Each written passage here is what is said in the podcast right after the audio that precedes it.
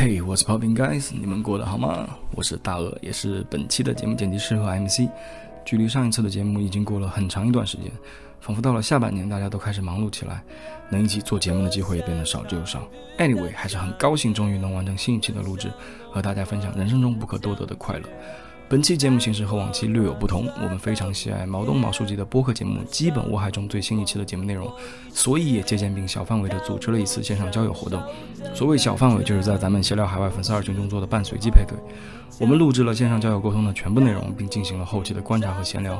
目前已经录制了两组嘉宾，之后还会有更多的配对，但是由于时间原因，并没有最终确定下来一共会有几组。在这里小小打个广告，如果你也是写信聊天会的粉丝，热爱喜剧，有幽默感，希望找到志同道合的朋友，请关注我们的频道。如果你也想加入大家庭，一起谈天说地，请在评论区告诉我们，我们会尽快答复。好的，废话不多说，先来介绍一下本期的配对嘉宾。本期我们有请到的女嘉宾是来自德国的卢一舟卢老师，热爱星座命理，为人刚正不阿，是本群的占卜担当。目前刚毕业，在德国工作生活。男嘉宾是来自澳洲的小麦 Max，热爱摄影，心思细腻，是本群的男友天花板。目前从事医护工作，坐标塔斯马尼亚。在观察闲聊结束之后，我们会播放对于两位嘉宾的后台。如果你们也对两位嘉宾感兴趣，不妨在评论区告诉我们哦。好的，那我们就直接进入正片。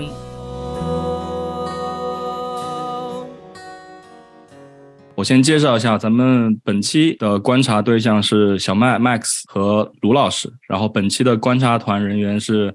苏西、默默、大本钟、小康、菲比、米娅和马哥。那由于时间的关系，我就不一一介绍了。但是基本上都是社会中的中流砥柱，呃，属于对人性有一定剖析的一些专业人士。那我们就马上开始。我会选择一些比较关键的时间点，然后暂停下来，你们可以进行评论，或者是如果你们觉得在哪个地方你们想要做出评论的话，也可以直接评论，好吧？那我们就正式开始了。OK，好了好了，现在开始了哈。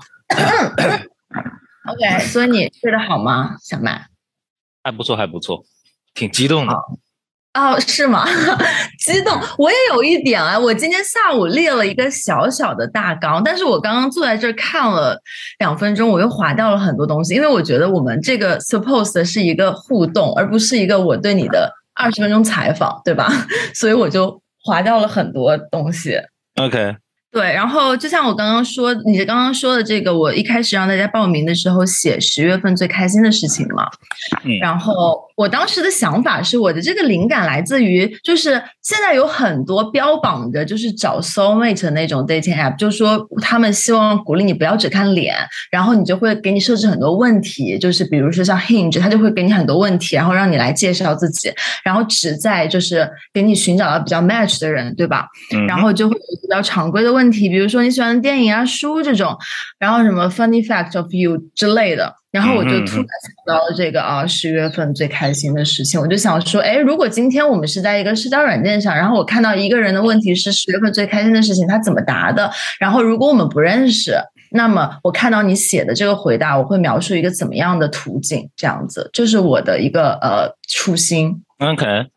我想问一下大家，就是如果在线上交友的时候，如果对方准备的就可以感觉到这个卢老师他准备的非常全面嘛？就是如果你们的对方准备的相当全面的话，你们心里会有点压力吗？如果是你们处在这个麦哥的这个角度的话，我觉得不会啊，我觉得是一种尊重吧。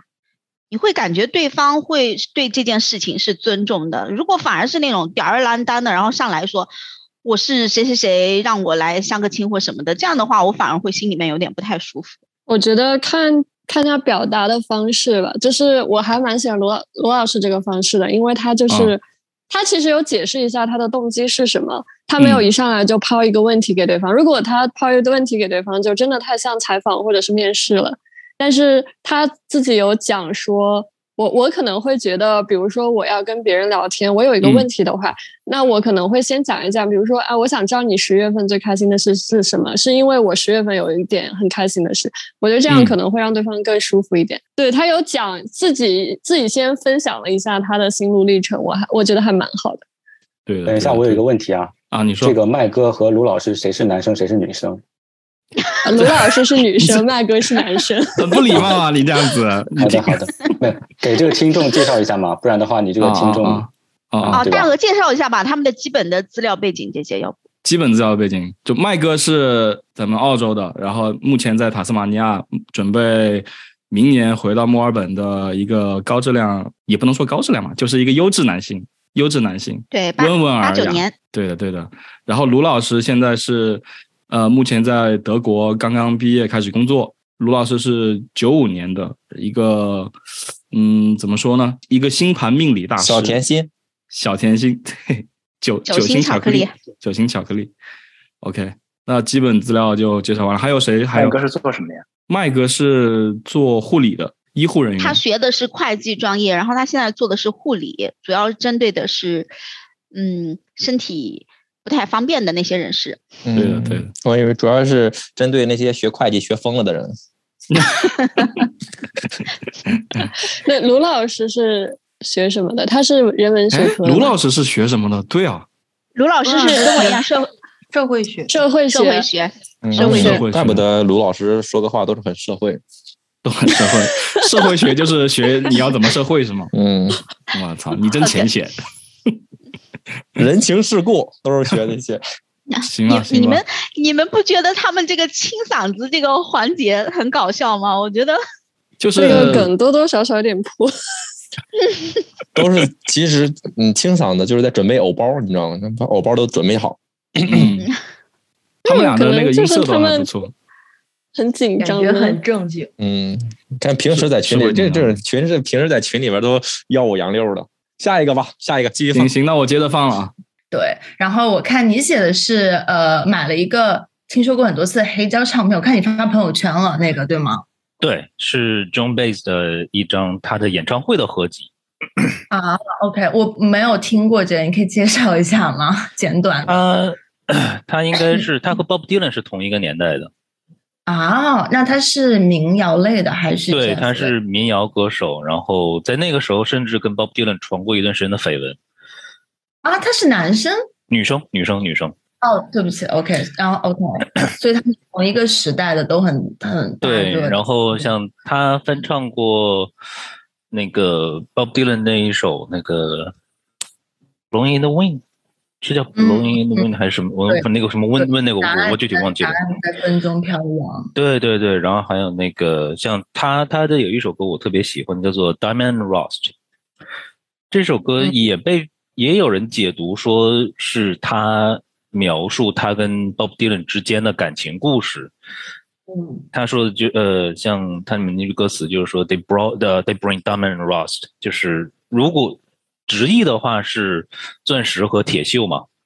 嗯，但是他后来自己解释，就是说，呃，时间可以让这个丑呃丑陋的这个煤呃石头嗯。变成一颗晶莹的钻石，但是它也啊。可以让闪亮的金属变得破烂不堪。OK，对，就有一种美好的回忆，就是既有美好哦又有苦涩的回忆，一种 Diamond Rose。这首歌是我非常喜欢的。啊，Diamond Rose 听起来也很浪漫哎，就感觉是一个很浪漫的意象。对，你知道吗？刚在你说的时候，我迅速查了一下这个 John Bass 的 是星座，你知道他是什么星座的吗？这我真不知道。他是摩羯座的，跟你一样。就就就赏识嘛，惺惺相惜嘛。哇，感觉卢老师太会了吧！哇，他太会了吧！他是 我最敬佩他的一点就是他可以多线程同时完成那么多事情，就他在 Google 的同时，然后他还在不停的在在给一些那种也那那些给一些回应，而且是让你完全没有感觉到他在偷偷的在 Google 这个事情，我觉得他好厉害。嗯，是的，就是社会学嘛，但他。有点很专很那个占主导的这么一个，就是在引领对方说话的这么一个、呃，但是我能感觉到麦哥有一点紧张哎，刚才他在介绍那个歌词的时候，都有一点就是接不上话。我觉得是心动了吧，心动了吧。然后哎，我还有一点，被甜到，是跟你一样，那个我对真有点被甜到。被甜到。我有一点我想提一下，就是啊我、我感觉那个卢老师他是不是不知道 Bob Dylan 是谁，只是觉得说这个名字很熟，他甚至可能我怀疑啊，啊他他连嗯性别都没搞明白，但是他很会配合，他很会倾听。他主要是他对这个黑胶唱片，首先他不是特别的了解，然后他先扯到就是问那个麦哥的兴趣爱好嘛，然后他对这一方面他不是特别了解，但是他能马上的就呃去网上去搜索相关信息，然后呢，他能很顺理成章的扯到星座，然后扯到麦哥身上，我觉得这一点做的是非常顺滑的。而且而且卢老师本身自己也是摩羯座的，但是他就说啊，跟跟小麦一样，没有说没有扯到自己，就真的哦很会。真的很会，佩服吗，各位？对，就是他这个聊天，他最后他是把这个重心，或者说这个，嗯、会让人家觉得你没有把所有的这些话语都放在自己身上，而是把这个球又丢给了对方，然后对对方也接得住。那麦哥呢？麦哥这一部分你们有什么感想吗？呃，我觉觉得麦哥中规麦中矩哥他的他的那个介绍可以再简短一些，嗯嗯，怎么说？就是感觉有点有点拖，有点拖沓，因为那个解释歌词什么的，感觉嗯需要很了解一些背景，嗯，这样花比较长时间来介绍这个的话，感觉嗯懂你意思，就是在对方可能对这一领域不是特别熟悉的情况下，最好还是就不要说特别的深入去聊一些细节。呃，如果聊的时间过长，如果对方不是像卢老师这种性格的话，可能很容易就把注意力就转移走了。嗯，麦哥的梗有点少了，嗯，不像麦哥正常的水平。麦哥的梗有点少了，麦哥平时在群里面不是挺有梗的吗？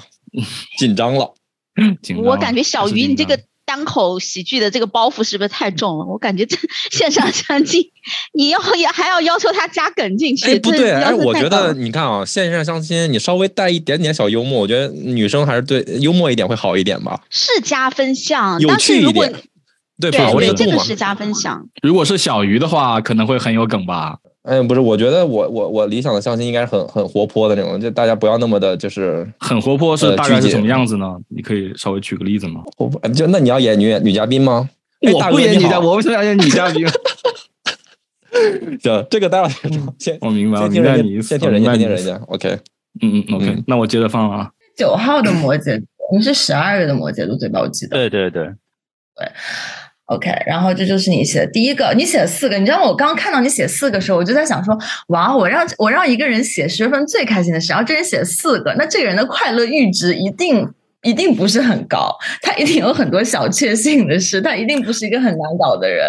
如果对，就是我觉得我我回头看了一下我十月份，嗯其实我回头看了整个一年，其实都感觉就是很快，然后并没有一个特别，你说特别开心的那一种，咱们假如像那种大事儿那种开心的，都是那种很很很小细节的那种小小小小的小事儿。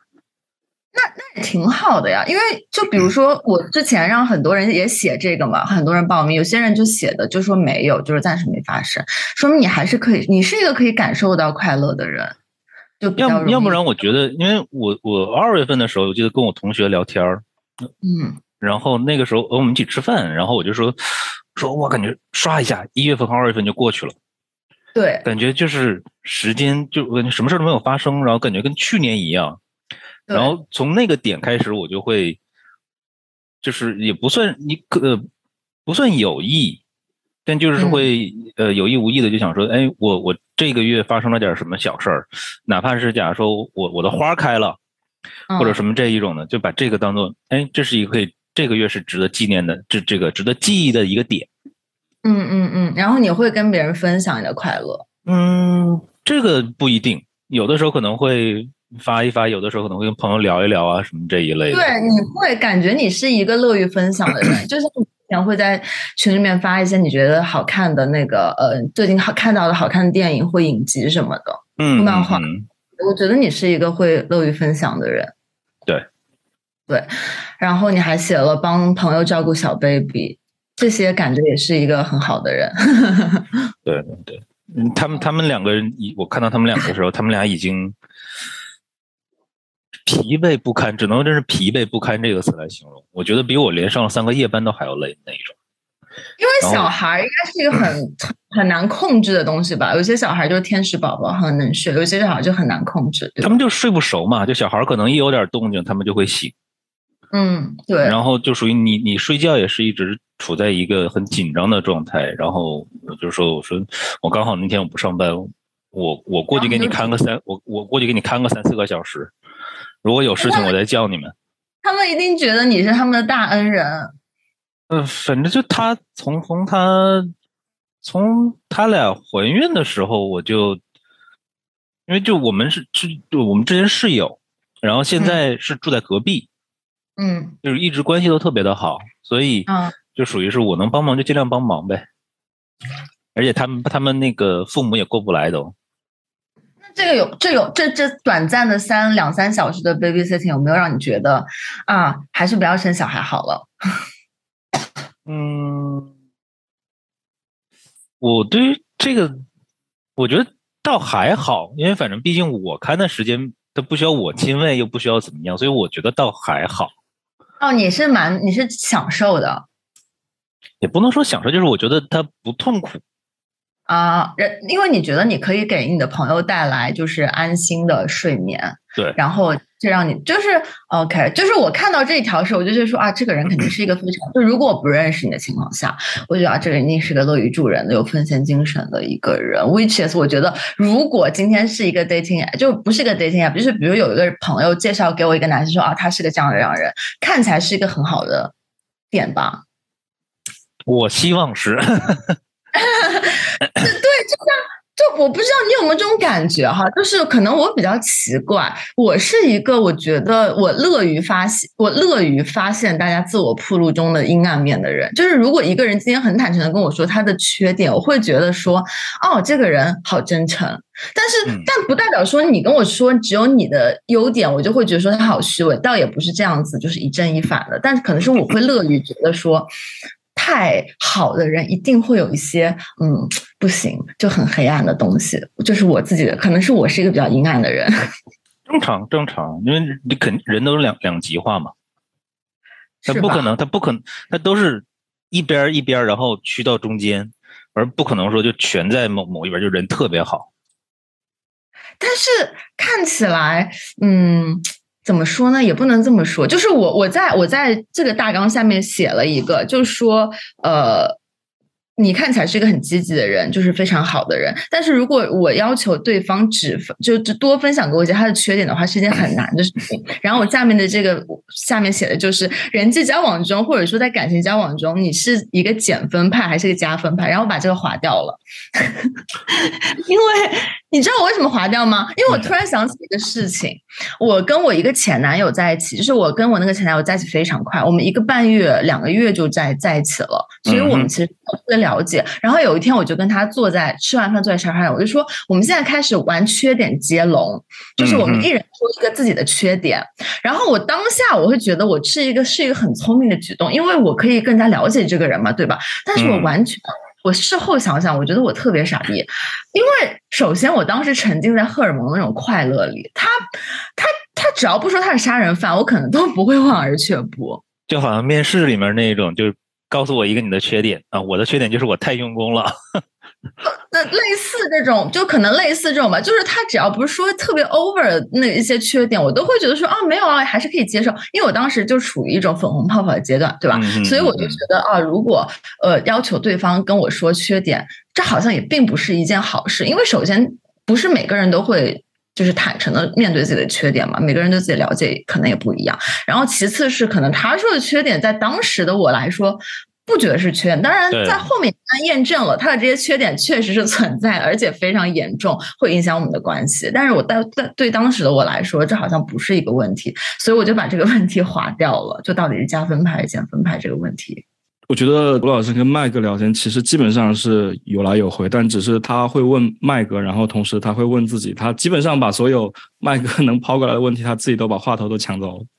我感觉是有这样一但。是其实我有我有一点好奇，就是、嗯呃，比如说像中间卢老师有提到两个点，他有一个点是说他呃他喜欢听别人说的缺点，然后他嗯。还有一个点说提到说他有点好奇别人他的有一个问题是你是一个加分派还是一个减分派，但是他把这个问题划掉了。这两点其实我我刚才在就是模拟这个情境的时候，我有想说，如果我是小麦，我可能会问，哎，那你觉得你是个加分派还是减分派之类，就是稍微插一个嗯。问题进去，因为我同意大家我说的，就是现在卢老师他是在不停的一边给麦哥抛问题，一边自我剖析，但是麦哥可能。有点不知 道是因为没有这个气口，还是 因为就是他自己没有准备好，但是所以他就完全没有，就好像显得他稍微有一点没有没有很好奇。对，就是麦哥他可能自己是想发问的，但是麦哥呢，他需要一个缓冲期，他可能在思索这样的问题要怎么问出口，结果就被卢老师马上就抢先回答了，机会就一下子错过了。可能就是这一点，就哎，我说一点。就我刚才不是说，我觉得那个相亲要是要就是要带梗嘛，其实不是说要必须带梗，就像就像刚才卢老师，你看他在说话的时候一直就会哈哈的笑，我觉得这种氛围是会传染的，所以我觉得这样挺好。我其实理想中的是就是两个人都比较，就是会时不时的就会我笑，然后感染对方，感染也会回回馈。就比如说那个就是这种感觉，是吗？喂，小鱼不错啊，小鱼这次发言还是挺带人性的，我感觉。挺像人类说的话，不 走心了吗？走心了，你都走肾了吧？嗯啊，我就是想说，我说确实这次麦哥和罗老师感觉要比平常要紧绷一点，可能稍微有一点，对，稍微有一点紧张的感觉。而且罗老师有一种，他他稍微紧张，他就会有一种一直在说话，一直想要说话，去弥补这个尴尬的暂停的这个感觉。嗯，好像一直在，确实逼着自己一直在继续这种感觉。一直在没有很 尴尬，他只是一直 就没有尴尬，但是可能气口会稍微少一些。没错，就我我有一个问题啊，就是如果觉得尴尬的话，你们可以把这个剪掉。就是大家觉得在相亲或者是比如说跟潜在对象起初聊天的时候提到前任，你会觉得这个是 OK 的，还是会觉得有点尴尬？这点我刚刚还写了一下，我觉得我也很想知道主动 Q。提这个前男友或前任的话，这样 OK 吗？对，因为就是罗老师刚刚有讲到说，他和他一个前任前男友，就是他说玩游戏，然后说互相说对方的缺点。其实我有点好奇，因为我在谈恋爱的时候是绝对不会跟现任讲到我前任的事，但我其实不知道他家是想听还是不想听，我也不会问。你也不会问，就是你完全不 care。我不是不 care，但是我我会不问。你不想主动因为我。对，我不太想听到，然后我也不会想说。那我们可能需要一个男性视角和一个女性视角。但是，但是，哎，我本人，我本人是非常希望去聊这个事情的，因为我觉得这个会，对对对，因为这个事情，我觉得会就是暴露很多你的这种相处模式或者你本人的性格嘛。嗯嗯。我觉得这个，我觉得在我眼里，如果有人去我，如果我相亲对象他去那个说一些自动暴，呃，自己去暴露一些自己跟这个前任的一些事情的话，我觉得是一件加分的事情。加分的就你会对是一件加分的事情，因为你会说一些你自己的，就会会暴露出你自己跟那个对象相处的这种相处模式嘛。明白？你就是觉得可能对方这样聊的话，会稍微显得坦诚一点，是吗？对对对对对，嗯，对。然后然后其实我我我注意到几个点，我注意到几个点。然后第一个点就是说，刚才这个卢老师他说什么自我铺路，嗯，所以说他是他是台湾人吗？还是？你怎么你在乎这都什么点呢？我去，剪了，剪了，剪了。你说我剪了？他是他是宁波人，好吧？他是。然后这个他刚才，而且他不，他不仅这个呃频繁啊，他刚才提到了自己的前男友这件事情，嗯，而且还提到了他用他刚才一直提自己用 dating app 这件事情，对对对，就是如果是 dating app 的话，怎么样怎么样？也许也就是说，他可能会有一些经验去用这种 dating app。然后他还会跑到这个地方来跟这个就是麦哥来来来来聊，所以说我觉得，嗯，如如果如果如果是我作为麦哥的话，有有可能会去去聊聊这方面的事情，但我不知道他会不会。哦，你就会想就是顺着罗老师话头继续去聊这个 dating app 的对对相关的事情。对对对对，但是目目前来看，好像麦哥还没有去。麦哥应该是对麦哥应该是还处于那种懵逼状态中。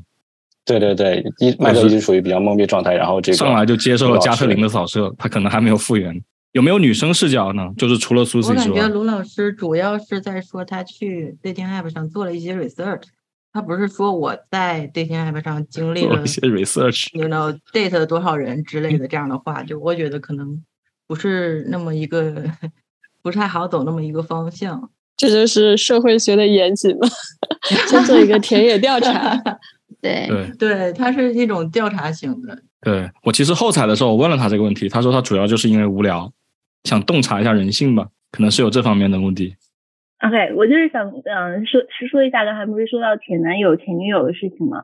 我觉得刚才卢老师讲的时候，没有让我觉得不舒服。然后想一下为什么的原因，就是他在提他跟前任的时候，他主要是说自己，而不是说就是前任怎么样怎么样。我觉得这个可能是让我觉得舒服的一点，因为他主要是讲自己从前任跟从从前任的相处过程中间，自己有。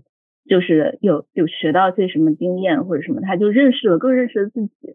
但是我觉得这个提前任没有没有让人觉得不太舒服，反倒来就是给小麦一个更好的了解自己的一个一个方式吧。哦，我是这样的，我觉得就是第一次提前任，我觉得这个事情作为放在卢老师身上，这个事情是非常成立的。然后米娅也觉得他没有任何觉得不舒服的地方。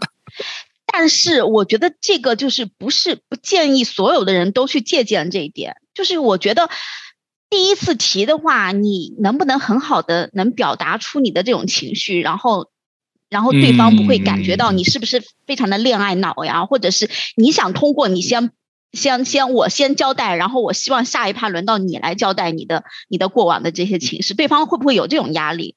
所以我觉得，就是这方面我们可以斟酌一下，你自己的当时的情境是什么样的，氛围是什么样的。嗯。然后，另外一方面就是我，我现在刚刚听听到目前为止，我脑海里面会有一个场景，就是《无间道》里面 梁朝伟在做那个心理咨询，你们记得那个画面吗？啊，记得。就我感觉他们俩现在会让我，会让我联想到就是。卢老师是一个工作室的一个，要么就是那种心理咨询师，或者是一个记者，会有这种他在工作的这种感觉。因为，呃，小麦他确实，我感觉这不是他平常这种说话表达的正常水平，而且从开始到现在，他很多地方他是可以接下去说的，但是他用非常简短的两三个字，对，嗯，是的，然后其实会感觉有一点点冷了。我觉得接的 挺好。你们没有感觉到吗？不是他的话头都被抢走了吗？那那确实是他他可能他有一些想问的问题，卢老师自己就交代了。而且而且有一个非常而且有一个非常明显的信号，就是我们的播音腔小麦老师都开始会忍不住飙东北话了。我觉得他他是真的很紧张，你知道吗？但是我觉得呃，我非常欣赏卢老师的就是他在表达的时候，呃，他不会。就是他会，他想要得到一些那种信息的时候，他会打一些比方，比如说我的一个朋友，然后假如什么什么什么，然后就非常自然的会得到一些小麦的反应。然后还有在你们有没有注意到他们在聊这个？在小孩子这个，然后卢老师问了一句，就说，那你帮你朋友他们那么那个辛苦的带孩子的时候，你会不会想，那我还是以后不要要小孩子？我觉得这个问题问的好妙啊，就是非常自然。我说一下我自己的想法吧，就是关于在第一次相亲的时候，嗯，好不好去聊一下自己过往的一些恋情？我觉得是在我看来是没有任何关系的，因为你刚开始接触的时候，两个人之间是没有任何的情感羁绊。那他聊他自己过往的事情，其实就是一些故事、一些经历，能更好的帮助你去了解对方。在我看来，其实我的观点跟大本钟差不多。就我觉得，你多聊点自己的事情，让我能更好的去了解你，这是确实是一个很加分的东西。那如果说我自己已经主动问了，你还是闭口不谈，我会觉得，嗯，这个人稍微会有一点可疑。就为什么他不愿意去谈这东西？就在我的角度来看，是这样一种感受吧。掌握一个度吧，我感觉我是有心理阴影了。我以前，我我相亲遇到过一个讲他的前任，然后哭了的。哦，是吗？对呀。你把人聊哭了，我妈呀！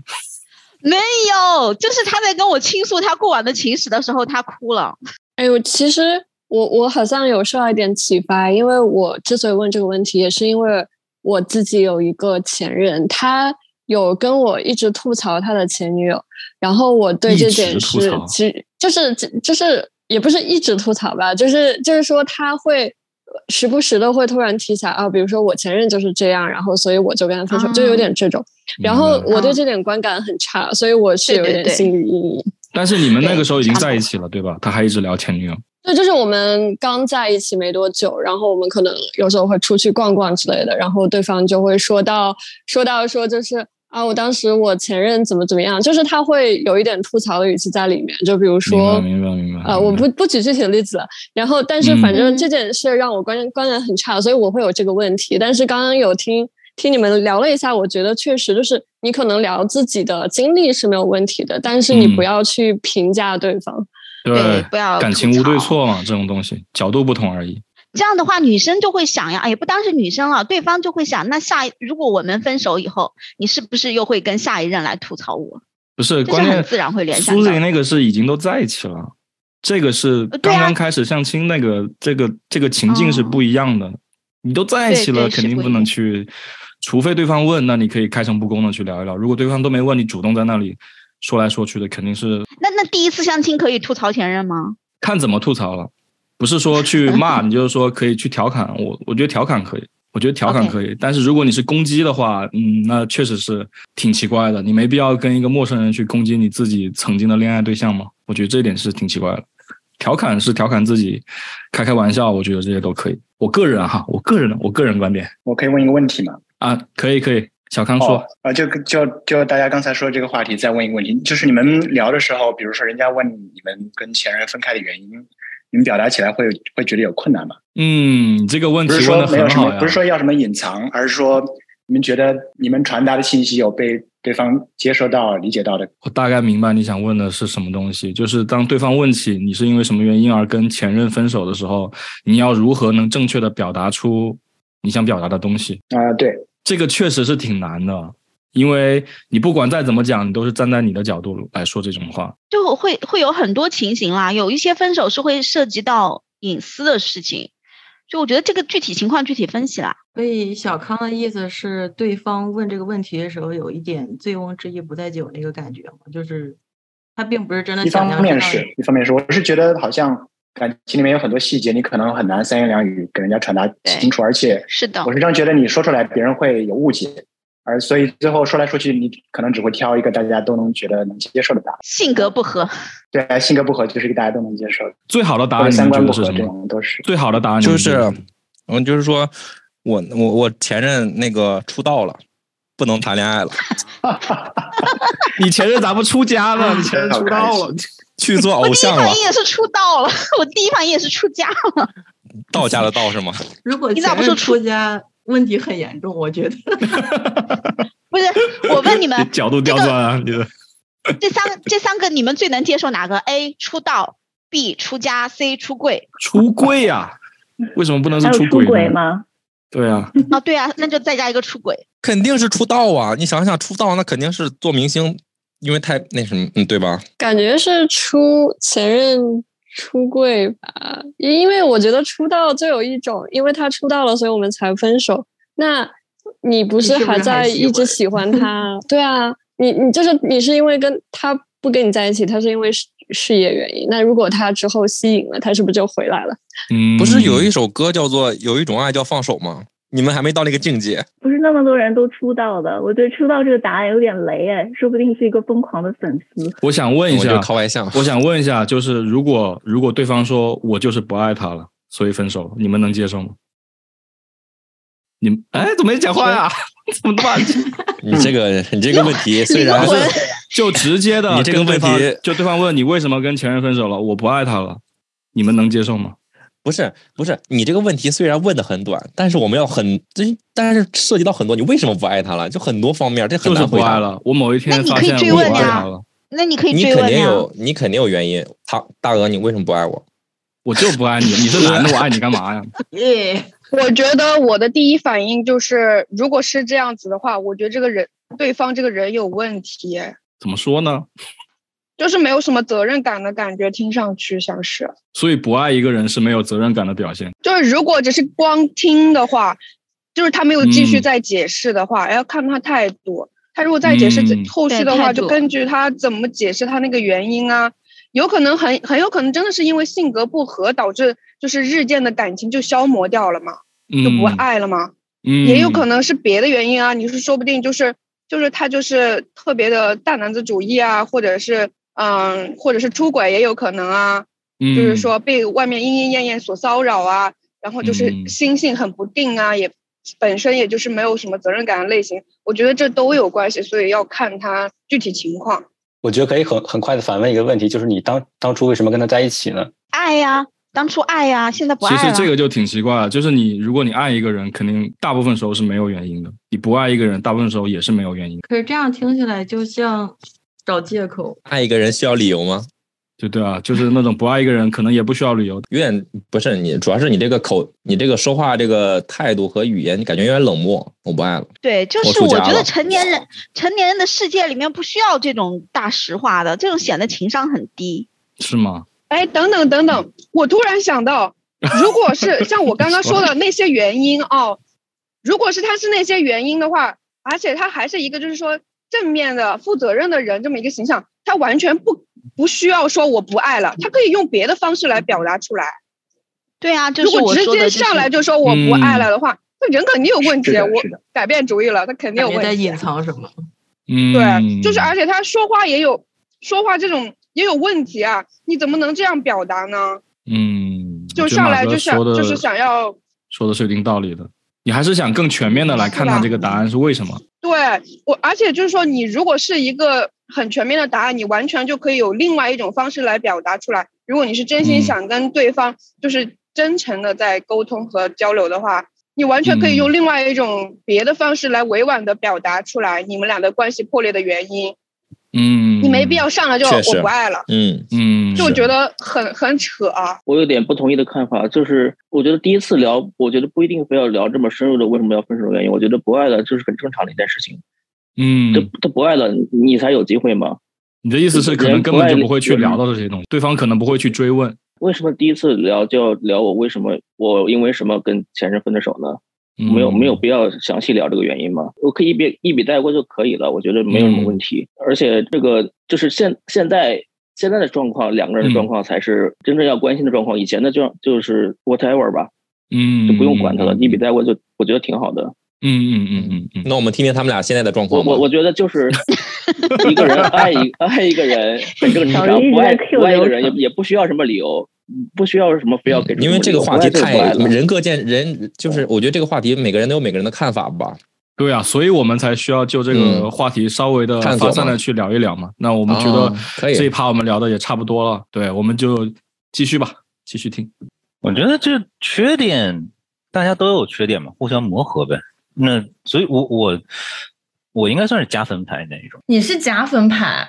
对，就我不会把这个预设值设的很高。但是我会，就是日常生活中那种小开心、小感动，不断的在往上累累累累积的那一种。然后你会包容他的本该减分的地方，就因为我也有减分的地方呀。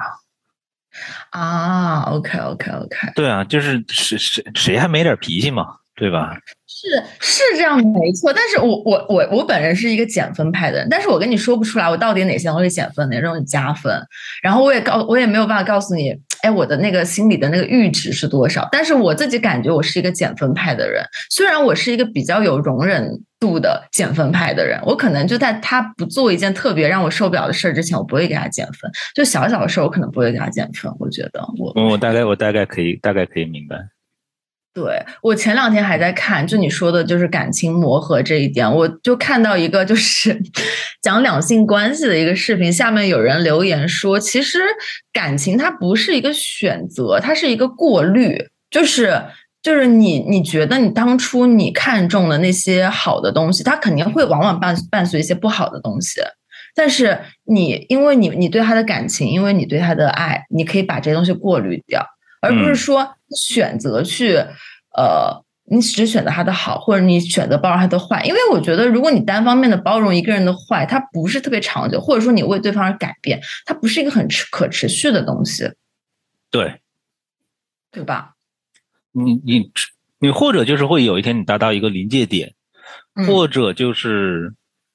可能某一天你们吵架的时候，会忽然蹦出来说：“我为了你做出什么什么什么改变，我为你怎么怎么怎么样。”对，我觉得人一定是不可能说我为你百分百无私奉献。我觉得我我是我自己是不相信这种东西，你一定有些东西在偿还的，就只是你不知道的形式而已。然后那句话一说出来之后，整个就加速垮塌，它垮塌的会比一切东西都要快。我觉得。啊，对对对，而且吵架基本上都是在。也不是说基本上都是在翻旧账，我吧，我本人吵架，我是一个非常翻旧账的人，因为就像我说的，我可能比较忍能忍耐，但是我又记性很好，所以我可能会，所以我可能会记个半个月，然后对方都忘记这什么时候是，我就会说才不是这样子，你以前怎么怎么怎么样，然后我就说，就我会把每个 detail 都讲出来，然后可能对方都忘记，他就会觉得天哪，你就是个疯女人，就大概就是这样子。我我一般我我我都会提前说，我说咱们有不满，有一丁点儿不满，哪怕你觉得这菜做咸了，你都提前就直接告诉我就好。这很难，我跟你说，这很难讲，就是。你当下说，你会觉得说，哎，我会不会太作了？而且有时候你情绪到达一个地方的时候，它需要时间的。就你当下没有意识到它是个事儿，你知道吗？嗯嗯嗯。就你可能转头一一一睡一觉，觉得说，哎呀，昨天我就应该说出来，但可能已经过了。然后你再说，你就会觉得会不会太太 over 了？如果你现在才说出来的话，就是我我我会希望就是你哪怕你第二天睡醒的时候你想起来了，嗯，你想起来了你就告诉我。因为因为你隔太久的话，我反而会不记得。然后我想说，嗯，我当时说这个话了吗？道理我都懂。我觉得这个随着我年纪长大，我有慢慢就是改变这点，就变得越来越直接，越来越直接一点。但是还是有些东西不可避免的。而且我最近，我最近在人际交往中，真的，我我今天也刚刚经历一件事情，就是让我觉得人与人的交往真的是靠默契跟缘分在支撑的。就是我被。最近一直在被人误解，哈，就是我我本意不是这样的，然后被人误解成那样子的一个事情，就是让我无数次怀疑我自己的聊天能力和沟通能力是不是有问题。但是我后来又想了一下，我觉得这可能就是所谓的缘分不到吧，就可能就是我们上辈子没有互相拯救对方，或者他没有欠我足够的情谊，所以就是我们这辈子缘分就没有走的足够的长。就是你能理解我，你能理解我想表达什么吗？就是有时候不是说我懂这个道理。就是我我也懂，我要我应该当下解决这个事情，但是可能那次我就鬼使神差的，我就是讲不出来，然后就彼此错过了。对对对，就是我，就是我最近的一个人生大发现。这就这个就就太深了，就。你你有没有这种感觉？就是其实你知道很多人交往的道理，但是你依然可能跟一些人相处不好。我跟很多人相处不好，我觉得。是吧？但是你没有想过是有一些玄学的因素在吗？还是你把它认定为是你的问题或对方的问题？我认定为其中大部分应该是我情商不够，小部分对方傻逼。哦，那傻逼就先抛抛，就是抛开不谈。就是你为什么会觉得你情商不？你是觉得你没有了解这个事儿，没有 领悟到别人的没有说出口的意思呢，还是？对我，我特我不太会读空气，然后我从小到，我现在已经好很多了。跟跟我小跟我以前就是年轻的时候，之前是年轻的时候，又或者跟我上学的时候比的话，已经好很多了。上学那个时候真就是读不懂空气，然后，呃。情商就是你讲话的时候，我可能我讲了一句话，对方接不下去。呃，也不是接不下去，就对方就是可能我没有那个意思，但这句话谁都知道，讲出来之后就会让别人误以为我有敌意。能举个例子让我更加理解吗？我举不好，我我我还真举不好。我觉得，OK，我就就这么讲，就是我我从我从我。历届上学的阶段，嗯，都或多或少受到过排挤过。然后以高中这一块是最最神奇的，因为我们高中是文科班，嗯，文科班男生就很少，嗯，我们一开始上学的时候，一开始高一刚开刚开学的时候，大概班里刚好凑一个篮球队，五个人，嗯。嗯，就篮球队是五个人，我一直以为篮球队。上场是五个人嘛？上场是五个人，对。好，然后后来，呃，军训的时候，刚开学军训还一切都很 OK。嗯。军训没多久，班里面最受欢迎的那个男生，忽然就看我不爽。啊，是因为为什么？就你不知道为什么，还是你们后面有？然后就。然后就他看我不爽之后，就导致班里面其他人，因为他是最受欢迎的那一个嘛。我想知道最受欢迎的男生是什么样的？是很帅，还是很有魅力，还是怎么样？他既没有帅，他也没有很有魅力，他长得真的不好看。就实话实说。那他凭什么最受欢迎？就可能就是情商高嘛。OK，好，会说话，然后会会会这种联系朋友。因为我小的时候，我我上学的时候是属于茅坑里的石头，又臭又硬的那一种，不太会来事儿的那种。对，绝绝对不会那一种的。然后，呃，直到直到高二，呃，高二下学期还是高三的时候，嗯，就忽然之间我们就又回到了这个 speaking term，就可以讲话的一个程度了，然后逐渐关系又变好了。嗯，然后那个时候我就问他，我说：“你那个时候，到底是我说了什么，还是怎么样吗？”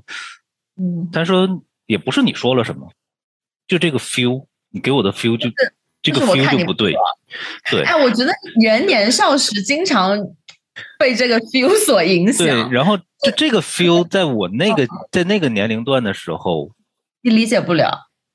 不是在我那个年龄段的时候，被不止一个人这么讲过。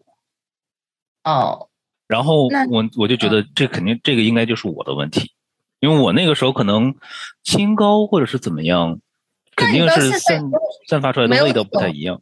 那你现在都没有总结出来到底是什么 feel？是怎么样？是斜眼看人呢，还是怎么？我觉得那个时候就是清高。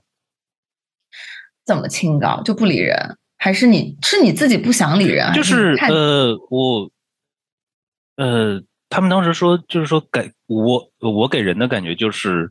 我有一种从骨子里的清高和傲气，在那个时候，嗯，就是我虽然没有可能看你低人一这个低我一等，嗯，但是 somehow 我的这个气场传达出来之后，你就会理解成我看你低我一等，嗯嗯嗯嗯，但他们也没有完全没有想要，就是跟你迈进一步，看看你到底是不是这样子的人。他们没有想要那那那，你想那个时候都大家都是学生，都很年轻。你看我，你你你不正眼看我，我自然不会正眼看你嘛。啊！可是我因为因为我也是文科班，我们班也有那样子的男生，就感觉就是你知道，高中就比较爱耍酷的那种。可是我觉得我相处下来，因为我比较高嘛，我经常跟男生坐同桌，在最后一排。我坐过每一个男生同桌，不管他们是拽啊还是怎么样，我觉得他们都挺傻逼的。就是我当时还不是还不是这个狂拽酷炫屌炸天那一种的，因为那个时候那个时候我还特别的我还特别的胖。啊，OK，就是外貌极其不出众，嗯，体型那就出众的特别不好。就不是你有一些自卑，然后你就散发出一种不要靠近我的气场。我我还真我还真不知道，但是包括后来我我跟我跟我妈聊过这个事儿，我妈也说说，可能就是因为家庭教育的关系，我小的时候的确是有一点儿，就是。清高傲气的那一种，OK，然后可能后来就被社会磨平了。像我会把它归结为玄学，就是一些什么，你就是与生俱来的，你的、你的、你、你的个体星盘 带来的东西，因为你没有办法就是具体的解，它可能会很多地方影响你，比如说原生家庭也好，你当时身材也好，它有很多很多因素在影响你。然后可能我如果是我的话，我也会把它归结成一种。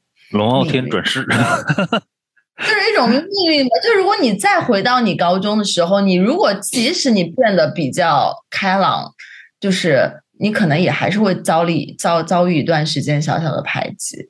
我猜有有可能，有可能。各位怎么样？有没有什么想要发言的吗？啊！天哪！睡着了吗？醒一醒，各位。没有，没有。我长了一肚子的吐槽。是吗？我有点，我有个问题，请说。就是男生在相亲中间，你觉得如果对一个女生有好感，他是会更多的展现脆弱，还是说展现自己的优势？哎呀，你这个问题太好了，有男生想回答吗？我没听清楚，再再说，怎么怎么再说一遍？我是说，如果他对这个女生有好感的话，他是会更倾向更倾向展示自己脆弱，还是更倾向展示自己的优势？展示的，就有点好奇。嗯嗯，有男生可以回答一下吗？我想想，我想想想，比如我现在跟米娅姐相亲啊，你现优势优势，想得美，你可想得真美。我是觉得应该正常吧，就正常，也没有什么特意要，就不要过，就是适中吧，适中的展现一下，适中的收一点收放自如。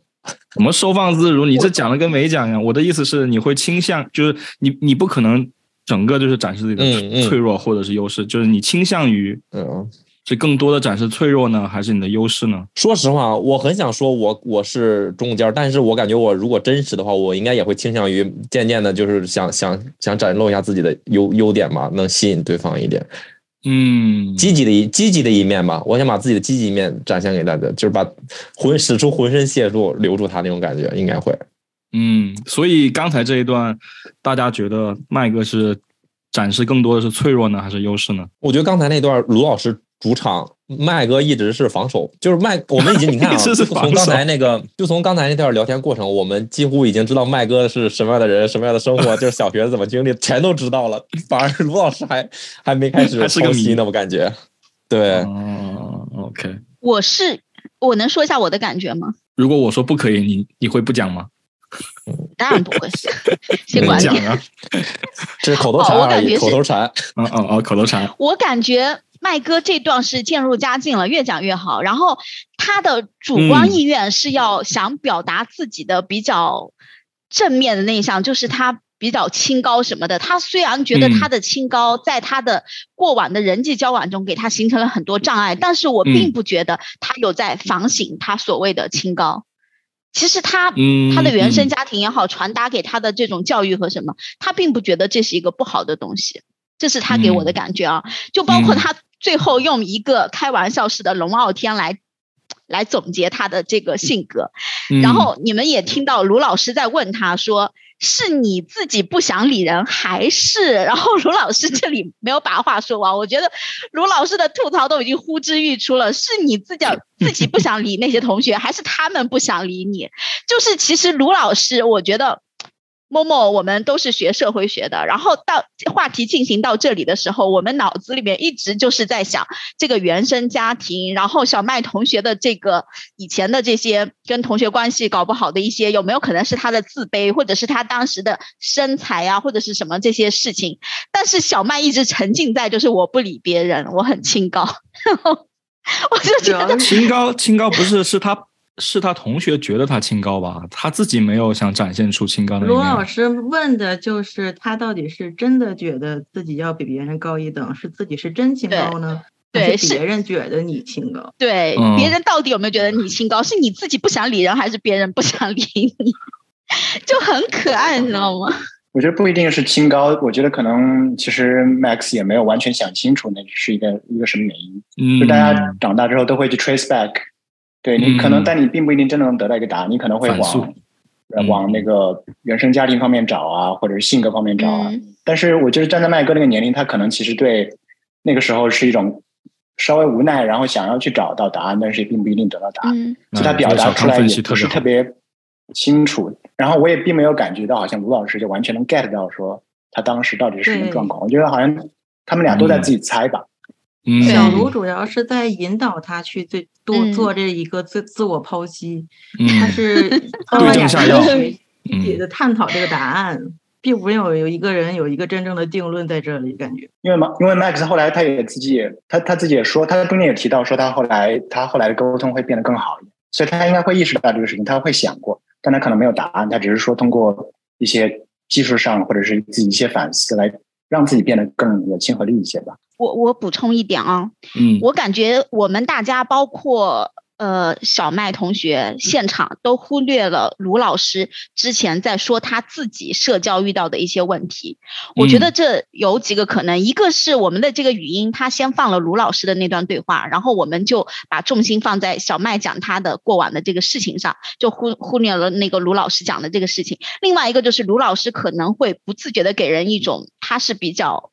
强势或者是独立的这种，然后大家就没有过多的去关注他，他在讲述讲述他自己的那个烦恼，你们有没有意识到这一点？我其实关注到了，我其实，但我觉得这个也是可可以是下一个下一趴的话题，就是说我自己感受到就是说，好像他们俩的沟通方式都很不同。卢老师可能是非常希望对方有默契，能够很懂他，对对对对，但是很明显，小马是。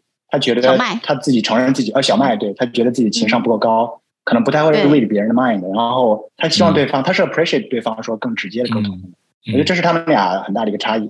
嗯，卢老师说完他自己的烦恼的时候，我觉得这个时候他他问了一句，他他说小麦你能理解吗？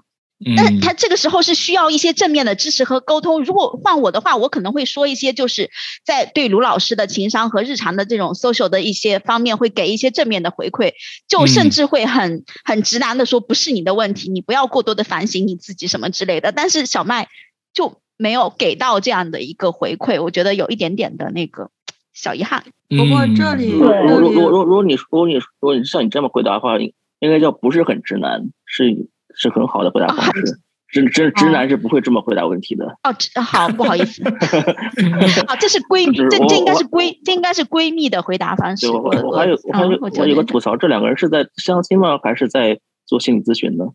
对啊，职业习惯罢了，职业习惯罢了。而且这个心理咨询还有点单方面的，就是就是麦哥来找小卢咨心理咨询的感觉。麦哥也没想到是心理咨询吧？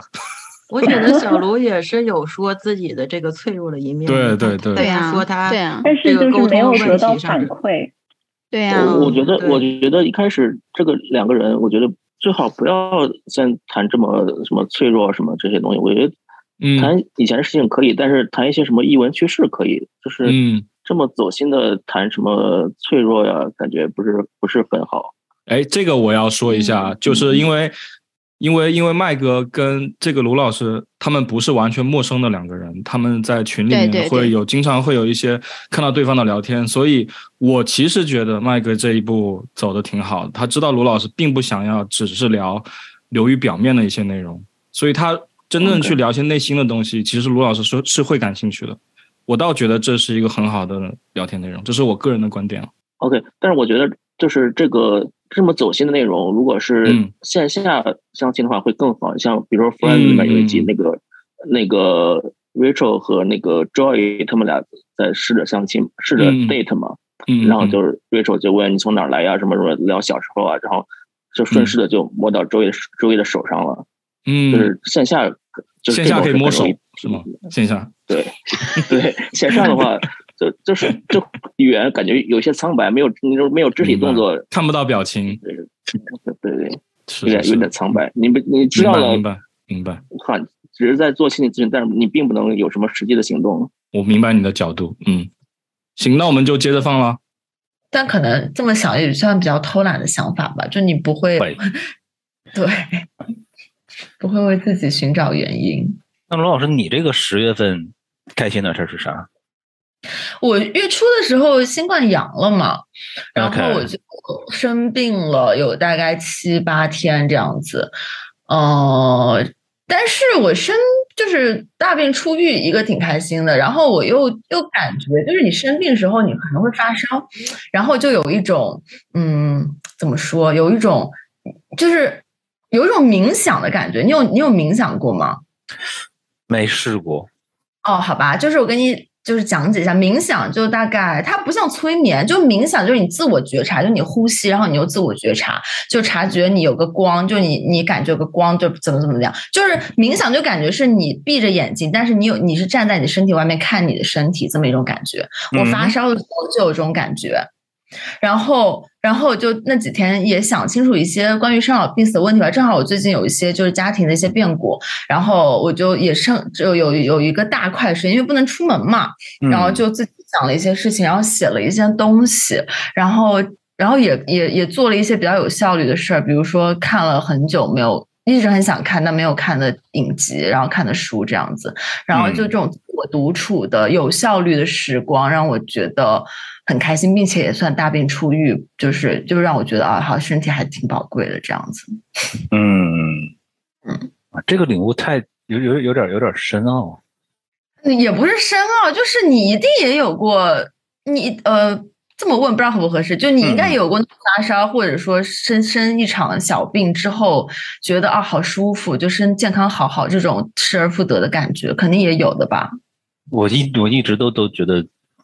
就一直都是，因为我是我就是像甲亢这种疾病是长长期疾病嘛，就我有甲亢，嗯，我是到今年才算是好的差不太多，所以我一直觉得就是健康太重要了。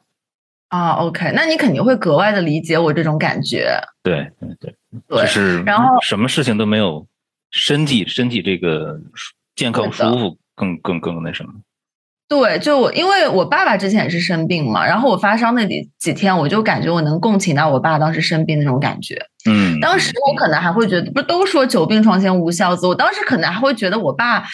多少有点太作了，因为就是一点点事情他都就是会不舒服或不怎么样。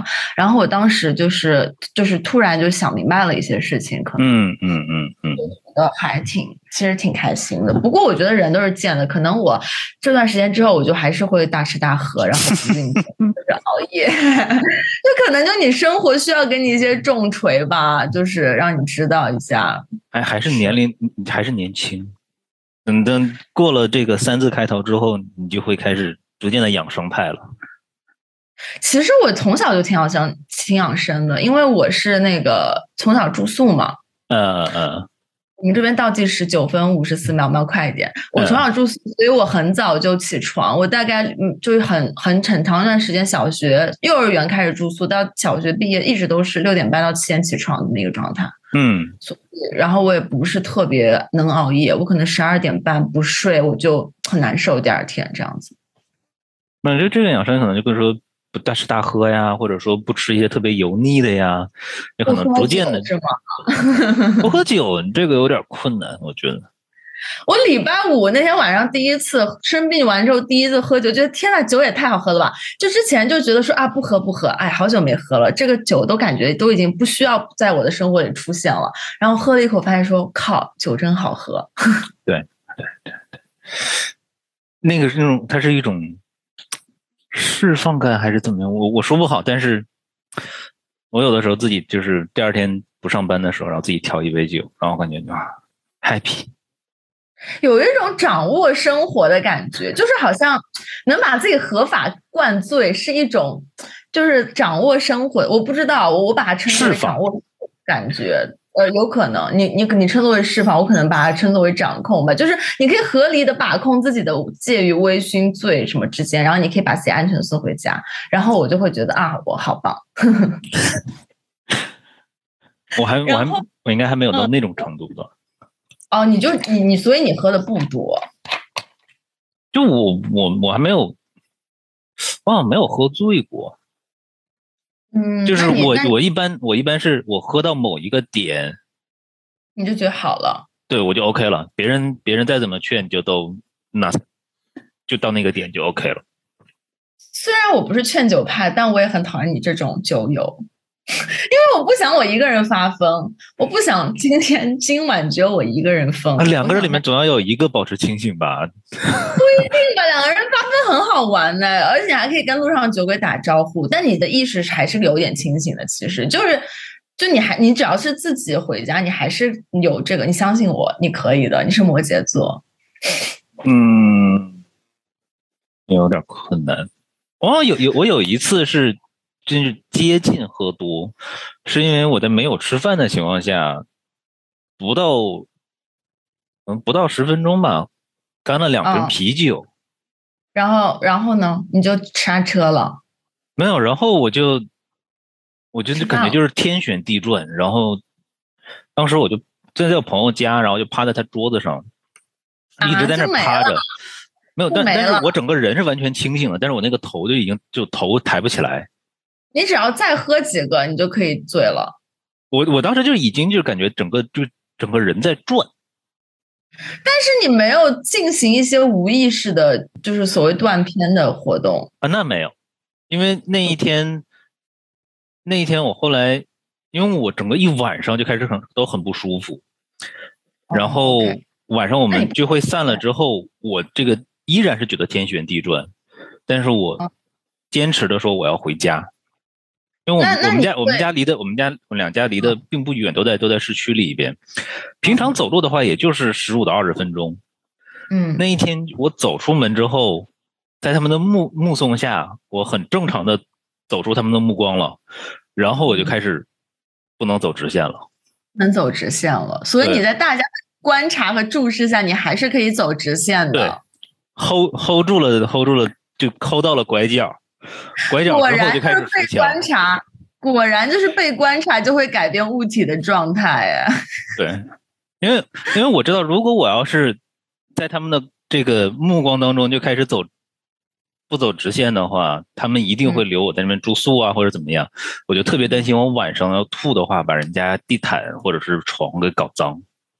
哦，你还是一个就是非常考虑别人的人。像我的话，我还蛮享受被朋友照顾的感觉的。我觉得喝多了闹朋友好好玩哦。我一般都是照顾，我一般都是照顾别人那个人，就照顾朋友那一个。哎呦，你的人生不完整，Max，你的人生不完整。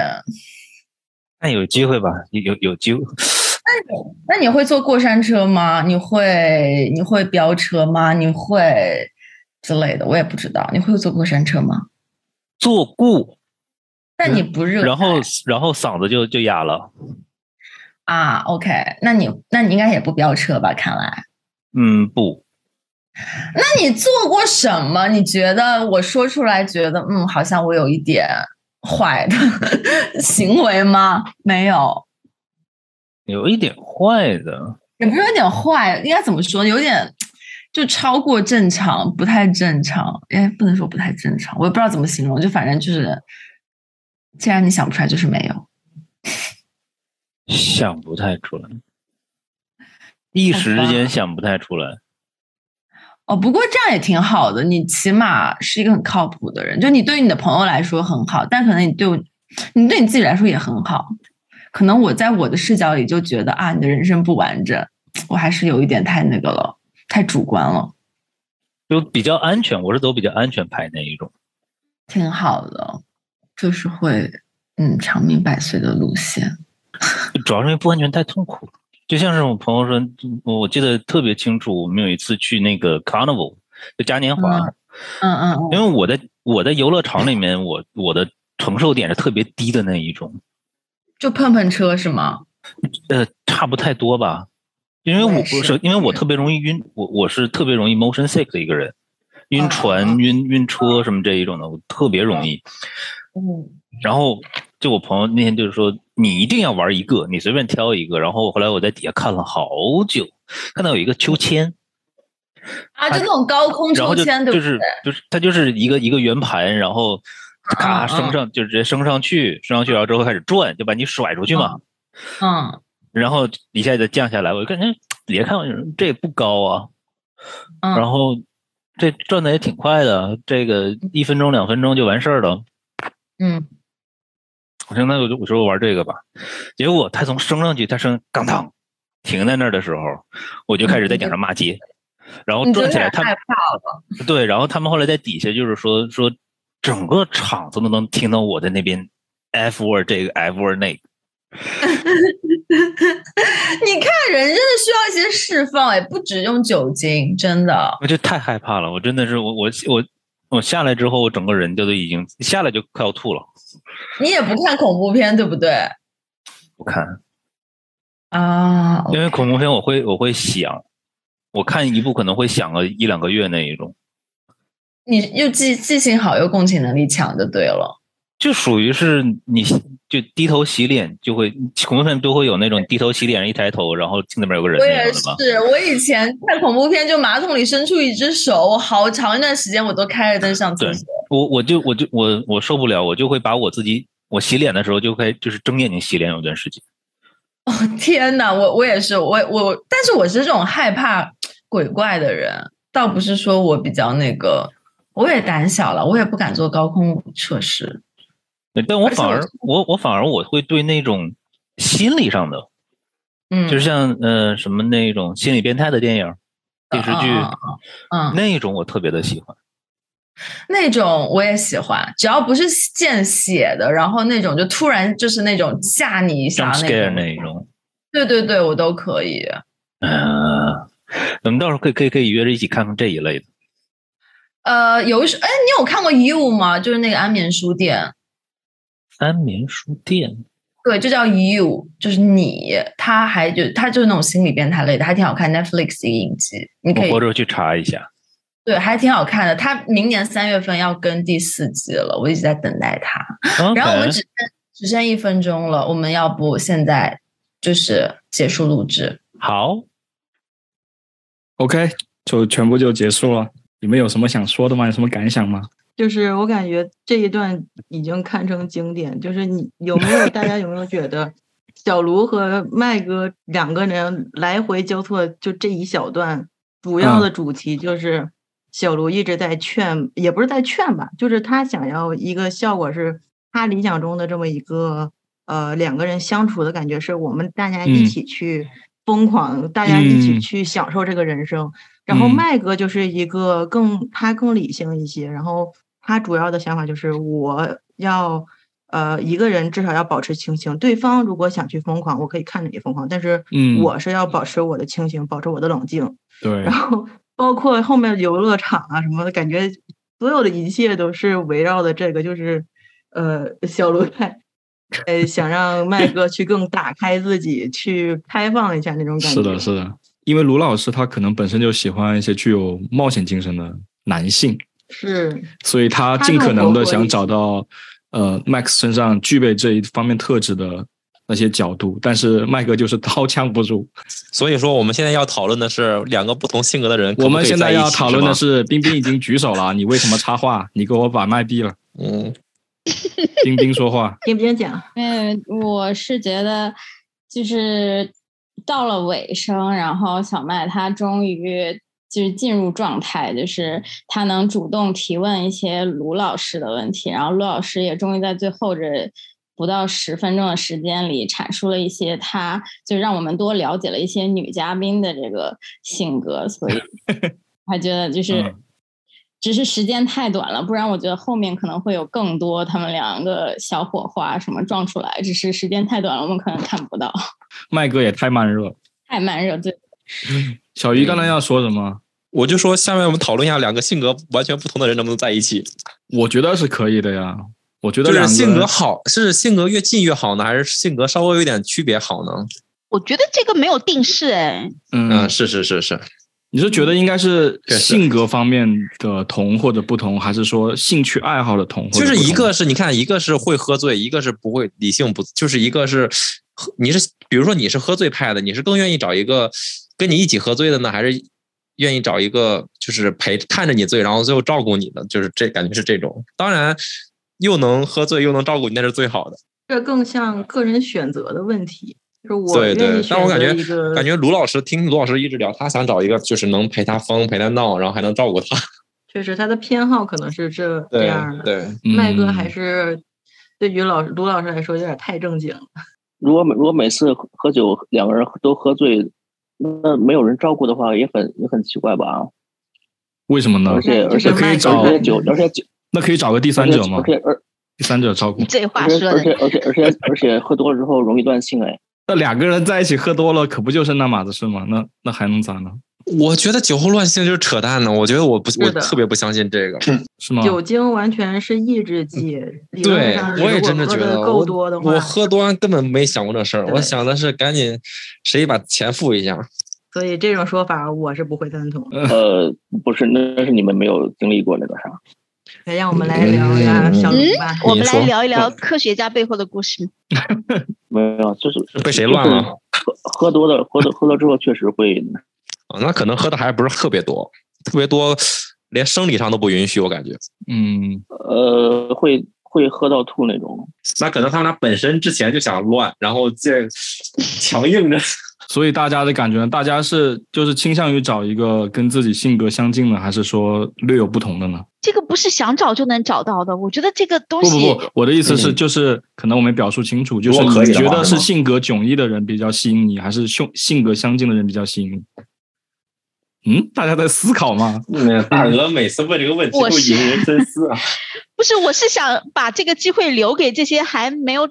找还有正在谈的，因为我这个已经成定式了，我可以给你们讲讲我的故事。你跟你老公的性格好像不太一样，是吗？非常不一样呀，兴趣爱好、性格，然后家庭背景各方面都不一样，但是也不影响我们就是非常互相吸引啊。我觉得是本来世界就是那么大，然后遇到这样一个人以后，他帮我打开了另外一扇门，然后我的世界就又拓展了。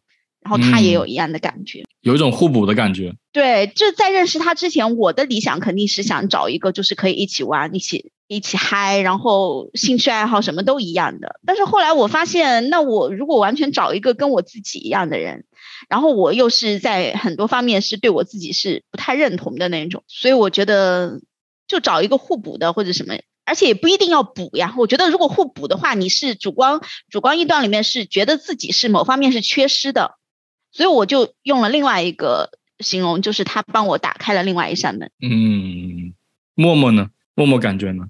我我对这个事情的想法是，如果你是一个很开朗的人，那你可以找一个很开朗的人，就是你可以找相似的。但如果你自己是一个比较内向的人的话，我觉得可能还是找这个开朗的人，但是也要分情况。就是如果对方是一个可以接受你是内向，然后又可以理解你，但是可以带你去看新世界的人的话，我觉得是可以的。就是你应该去找一个能让你有更多选择的人，能拓宽你视野的如果对，但是如果对方是一个他会强迫你去突破你的舒适圈的话，哎，这样的话就会比较累了。对对对对，就是我是一个内向，对喜欢独处的人的话，如果有人强就是强势的拉着我天天去玩的话，我会非常的讨厌这个人的。嗯嗯，我理解你啊，你的意思是，我理解是两个内向的人不能在一起是吗？也可以，两个内向的人，我觉得也是可以的。你像我和畅畅就完全是两个内向的人，但是这样就容易容易会造成一个情况，就是我们俩被关在一个小房间里了。我们很难去沟通其他的人，然后在我们 内部消化所有矛盾的情况下，就会产生一些不必要的事情。所以这时候，如果其中一个人是一个比较外向的人的话，我觉得情况会好很多。嗯，这是我为什么会觉得内向的人应该，嗯，去找一个能打开世界的人。但 again，我一定要有一个不再强迫，大家都在舒适、安全、想做自己的情况下。去相处才是最好的。嗯，你这么一说，我感觉交友好难呢。苏姐，苏姐说，嗯啊，我觉得这件事儿其实还有一个点，就是呃，可以说是你对另一半的期待，或者是感情在你生活中占的比重吧。就比如说两个人，有一个人他很喜欢出去玩，然后他也希望找到能和他一起玩的人，就一起疯的人。然后另一个人是一个安静的人，那。我觉得这个他们俩能不能就是走得比较长远，或者能不能走下去，很重要的一点是看这两个人能不能允许对方。比如说，我虽然不跟你一起玩，但是你跟其他人一起出去玩，我也不介意。或者说，我我想出去玩，然后然后我我我愿意接受，就是说我想去找别的人一起，我不需要就是我的另一半一定要陪我去做一些事情。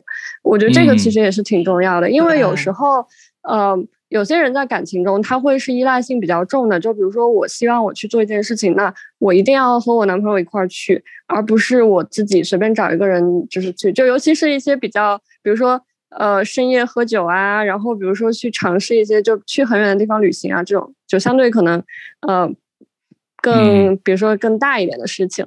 然后有些人可以接受这个，有些人就不太能接受。说我我不希望我女朋友就是一个人出去旅行。这样，就或者是就跟他的，比如说自己的一群朋友一起出去旅行几个月这种，嗯，我觉得这个还是就除了说看你性格符相符不相符之外，同样也看你跟对方的这个呃相处的这种容忍度吧。嗯，明白。哎，我看小康举手了。哦，我觉得大家都说的挺好的。我想，我我就想 说挺好，刚好问大家一个问题。好的，请问就是你们大家有没有觉得，就是你们回顾呃自己。在亲密关系中，对另外一半的期待有没有觉得随着年龄或者时间有什么变化？呃，这个当然会有的。有谁想要主动发言吗？我我觉得他刚刚说变化什么？我是觉得最两两个人在一起最重要的是你能把对方的话听进去。嗯，就是呃，愿意听对方说话很重要。就比如说。嗯，别他跟你说说我不喜欢我我，比如说他不喜欢你你东西乱放，你一定要记，就是你会把上心要记住这件事情，然后你会跟他说我不喜欢就是地面呃有就是东就是说就是你跟他说什么他会记住，他跟你说什么你都会记住，然后你会发现他会为你做出改变，我觉得这个事儿很棒的一件事情。嗯，你你你你这个你这个回答跟小康问的其实是两码事。是，或者我啊是吗？我可以问更具体一点，就是大家随着年龄或者时间的变化，有没有觉得什么样？什么价值或者什么需求，对，你们会觉得越来越重要。其实小康这个问题不重要，就跟宋丹丹之前说那句话嘛。我开始只是想要一张床，后来怎么又需要有个房子、有个家什么的之类。就是你的你的那个两性关系之间的需求是在不断的变化的。你可能渴望的是爱情，但是到最终，你你需要拿到的东西可能是越来越多的。我倒是觉得对对方的这个期待变少了，就是随着期待变是放弃吗？还是是怎么说？也不是放弃，就是没有那么的严格，没有那么多要求了。嗯，最开始你可能会想啊，我一定要找一个心目中那个完美的白马王子，我一定他一定是什么样的性格，他有什么样的条件，然后。呃，他一定要帅，一定要有钱，一定要怎样？可能没有这么现实吧，但是，嗯，他他是一种很具体的要求。但是随着后面时间的流逝，你会发现这种想法是给自己加了一个枷锁，它不是一个很实际的想法。人会变得更实际嘛，所以感觉要求反而是变少了。哎，我不知道你们有没有听昨天新出的那一期故事 FM。就是那个男主人公，他说自己自己是一个很平平无奇的人，但是他追的追到的每一个女友都是校花级别的。嗯，就是他从来不在这个相貌上放松自己的要求。嗯，当然他第一任女友就是他说除了相貌吸引他，其他的性格上面性格方面非常的差，然后最后就分手了。然后他最后说是现在今年结婚了，然后他结婚的那个也是一个仙女，非常漂亮，而且非常的。仙就是那种，嗯嗯呃，每天只吃酸奶和水果就能生活的人。你吹牛逼呢？他，你你可以去听，你自己判断一下真假吧。反正就是就是有有些人，有有些人你可以一一直在不断降低自己标准，而有些人也有也有些人吧，就一直维持那个标准。我要找一个美女，找个校花，然后持之以恒，而且有的人最后确实做到了。我想借着小康的问题，呃，顺便讲一下之前那个问题啊，就是两个人在一起之间，时间久了之后，两个人对对方的要求肯定是会发生一些变化的，但是能促使两个人继续走下去的，肯定是你们有一个最终的目标，你们两个人的意愿在某一种程度上要达成一致，不然两个人很可能在交往的过程中，在某一天就分道扬镳了，你们想要的东西就不一样了。这也是结束很多亲密关系的一个原因。那么，就再回到之前说，就是你希望你的另外一半跟你的性格一样或者不一样，这些其实都没有关系。两个人在我看来，这两个人性格可以一样，可以不一样，但是你们终归是要有一个共同想要的东西。就只有你们的意愿要在某种程度上达成一致，你们才能在亲密关系里面走下去。OK，以上就是观察团环节的全部内容了。下面我会按照采访的时间顺序播放我和 Max 的采访内容，以及我和卢老师的采访内容。我们直接进入到采访环节。OK，你还记得当时你们那个聊天内容吗？都过这么久了。呃，有有一点不记得了，其实，但但反正聊的挺好，我觉得。你有没有什么就是，呃，就记忆比较深刻的一些点呢？你们整个那个录制过程中，就大概都聊了些什么东西？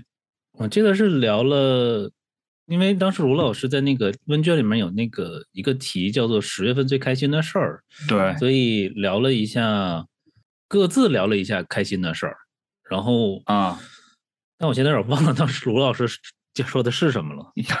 OK OK，你你你，那你就说你是做了那个问卷，然后你在呃整个录制开始之前，你自己是做了准备的是吗？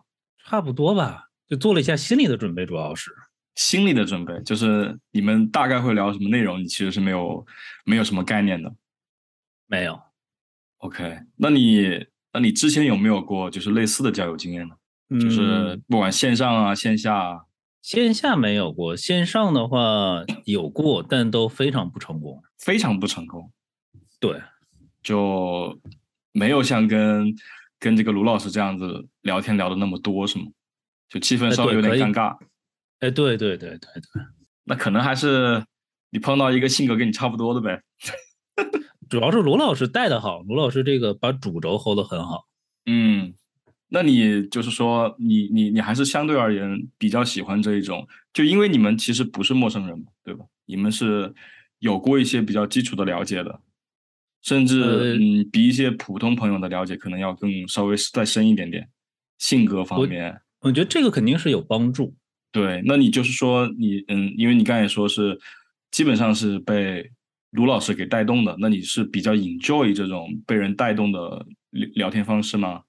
可能我会需要比较就别人带动一下，嗯，我我并不是很擅长去破冰这件事情，就是你不是很擅长去开启一个一个新的话题，对，你可以跟着别人走，对，OK。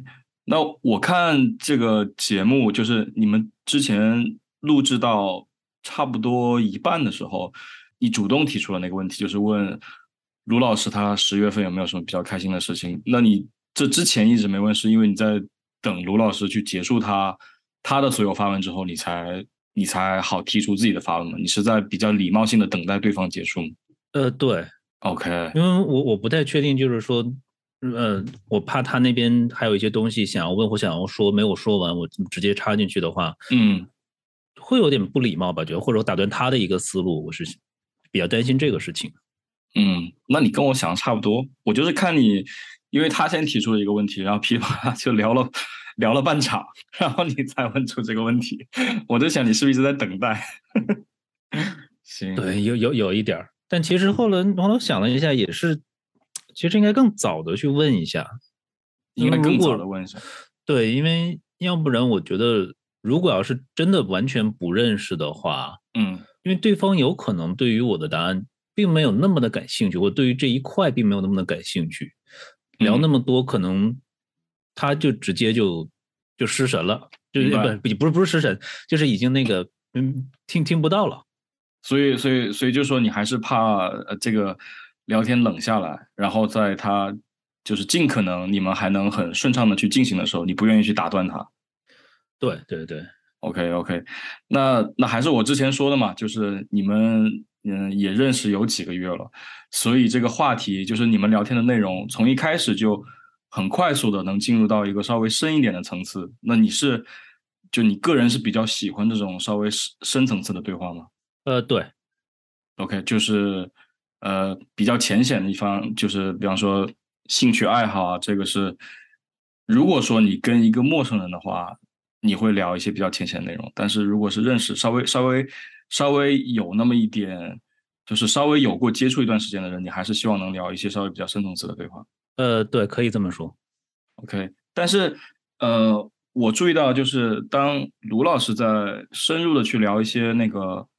嗯，生老病死的话题的时候，我感觉到你好像有一丝，好像就是你不知道该怎么办，然后你话题也没有说很顺畅的接下去，所以你是不太清楚要怎么去聊这方面的话题，还是说有其他什么原因呢？嗯，不算很清，就一呃，因为你们接触过，呃，虽然也接触过，但是我觉得这个东这一块儿不太好聊，是因为嗯，我。我掌握不好这个度，嗯嗯嗯，我不确定我聊到哪里，然后可能会触动对方一些一些过往啊，或者是嗯，或者对方的一些一些心情，所以是说你是可以聊的，你其实是有话要讲，只是说你比较顾及对方的感受，你会去害怕这一方面，所以你不愿意再把这个话题再展开的再多一点。对，如果就是说我很清楚。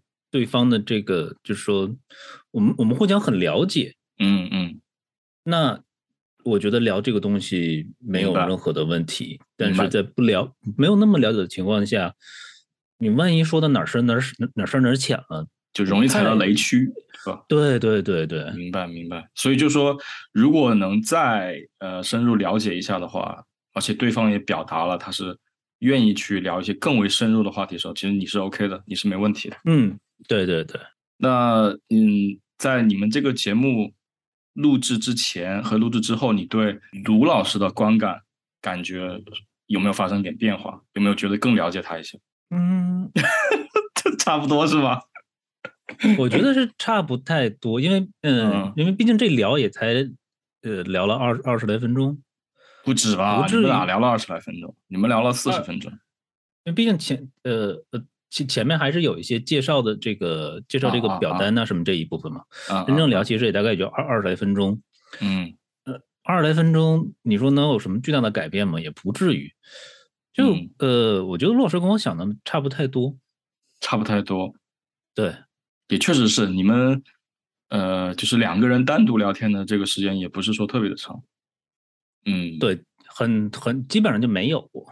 那还是回到你自己身上吧，就是如果说你想认真的进行啊一些异性交友，那你喜欢女生的这个类型大概是什么样子的？聪明、独立、有思想，对，有思想，就是你这说的不就是卢老师吗？你要这么说也可以，的确，的确啊，还有吗？因为我觉得像什么温柔体贴啊，什么其他的那一种，嗯嗯，没有可以适应。但是聪明、独立、有思想这一种是很难的。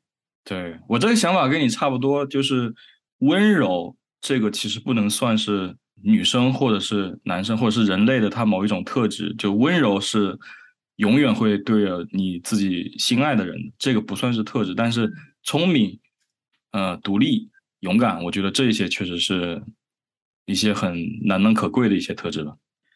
对。而且就是这方面，他是能够，我觉得他在你们两个长期发展的这个路上是有着巨大的帮助的。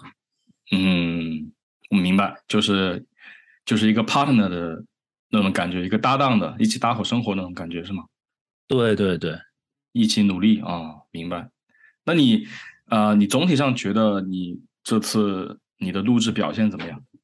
有没有需要就是你自己事后？觉得可以改进的地方，呃，我其实后来想了一下，我觉得我和呃基本无害的那个第一期里面的那个男生有一点类似了，就是当卢老师问了问题之后，嗯，我会我我我说出来了很多，但是我并没有把这个问题回抛给卢老师，嗯，可能我说完之后，然后直接进到下一个问题，然后又我又开始我又在说，那是。那 那是因为卢老师话太密吗？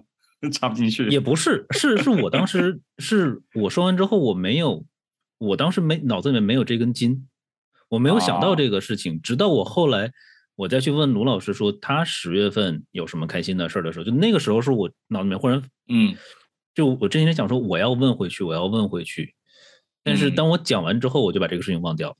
到后面我我才觉得说，哎，我我这个时候我应该要问，我应该再问问题了，要不然一直都在我说。嗯，那我可以这么理解吗？就是做这个事情，就是你自己本身其实呃这个好奇心不是那么的浓，就是这跟你的对象无关，主要是你本身在聊天过程中你的好奇心不会是特别的浓厚，因为我我我我个人可以感觉到。卢老师是好奇心非常强的一个人，就是你这一点相对而言比他来说有就是要稍微差一点。我也好奇，但肯定没有卢老师那么的 那么的浓。而且而且我也就可能我觉得还是我不太擅长这样一种聊天，也不太擅长的。对，还是有点收着。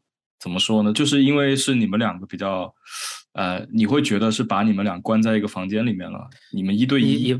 就像我跟罗老师之前其实并没有什么一对一的这种聊天，对啊，对啊，所以就是算不上说有特别的熟悉，明白，明白。对，你说比陌生人肯定要好，要好得多，就是从来没有聊过的，嗯。但是这么一下子的话，还是有一点儿不知所措，对，有有一点这种感觉。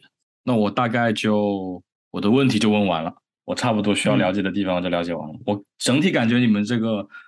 嗯，录制还是非常棒的。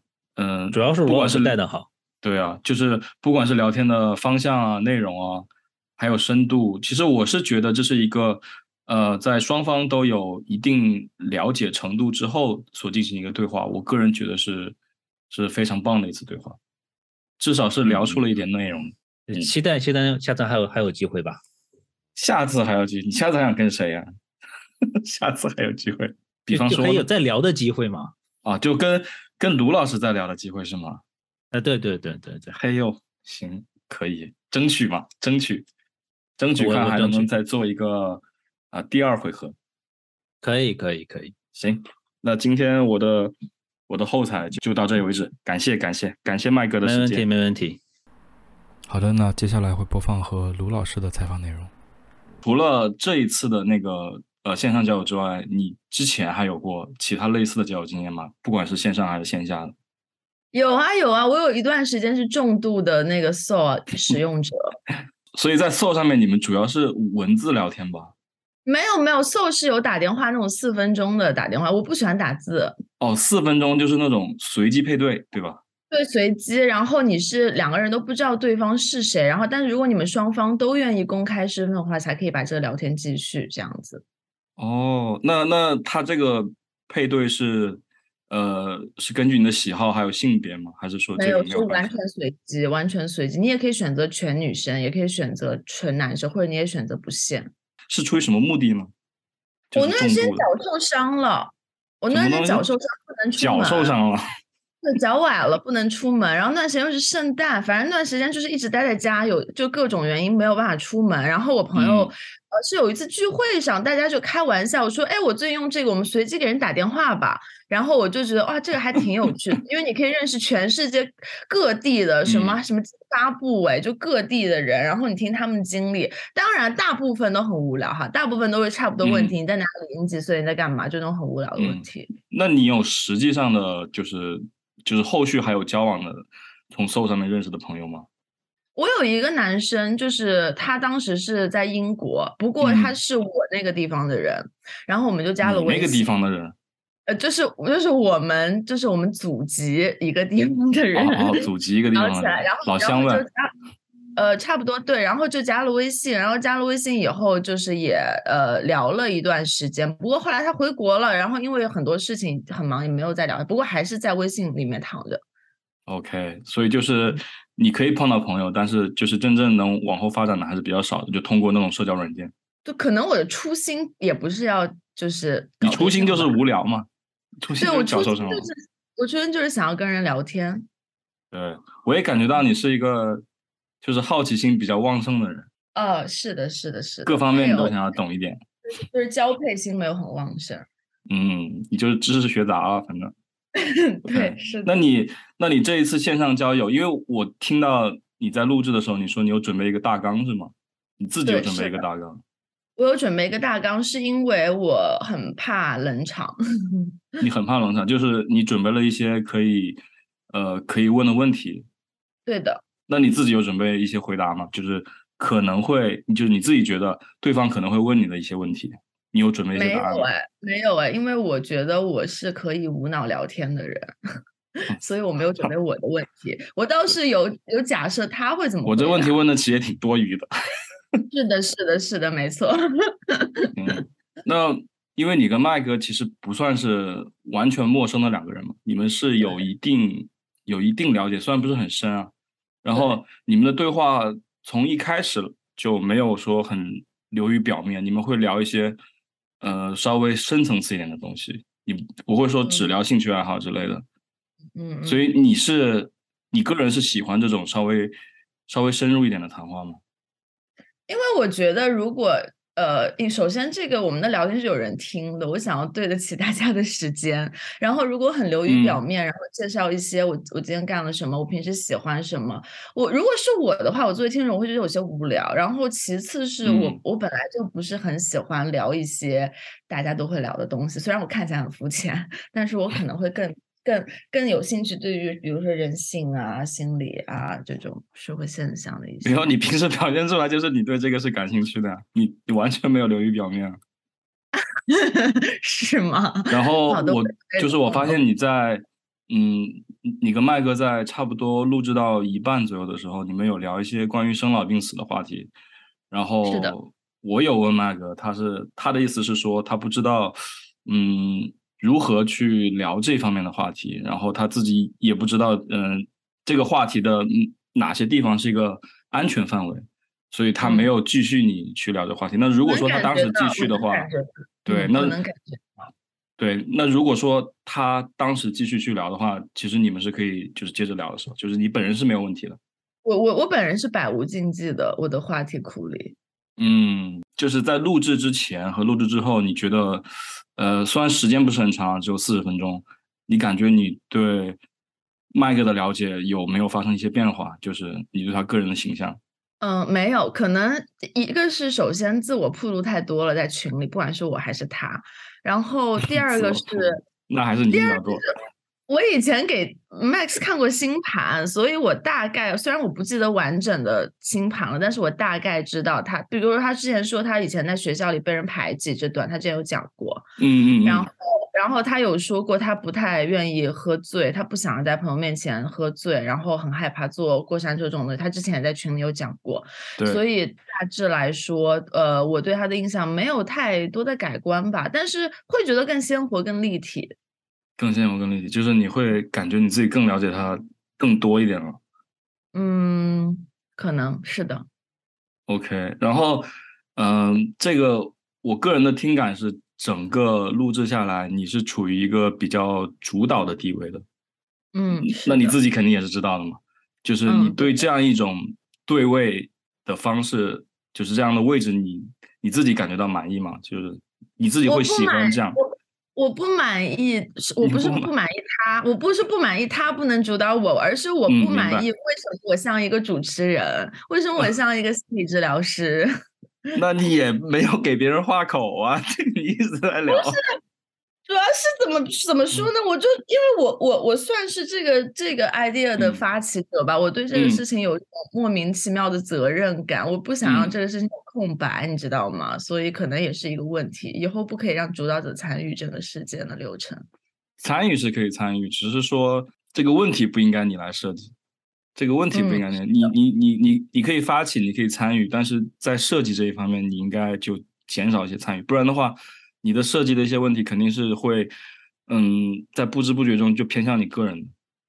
对的，是的，你说的有道理。嗯，如果下一次别的男嘉宾，我肯定空白上场。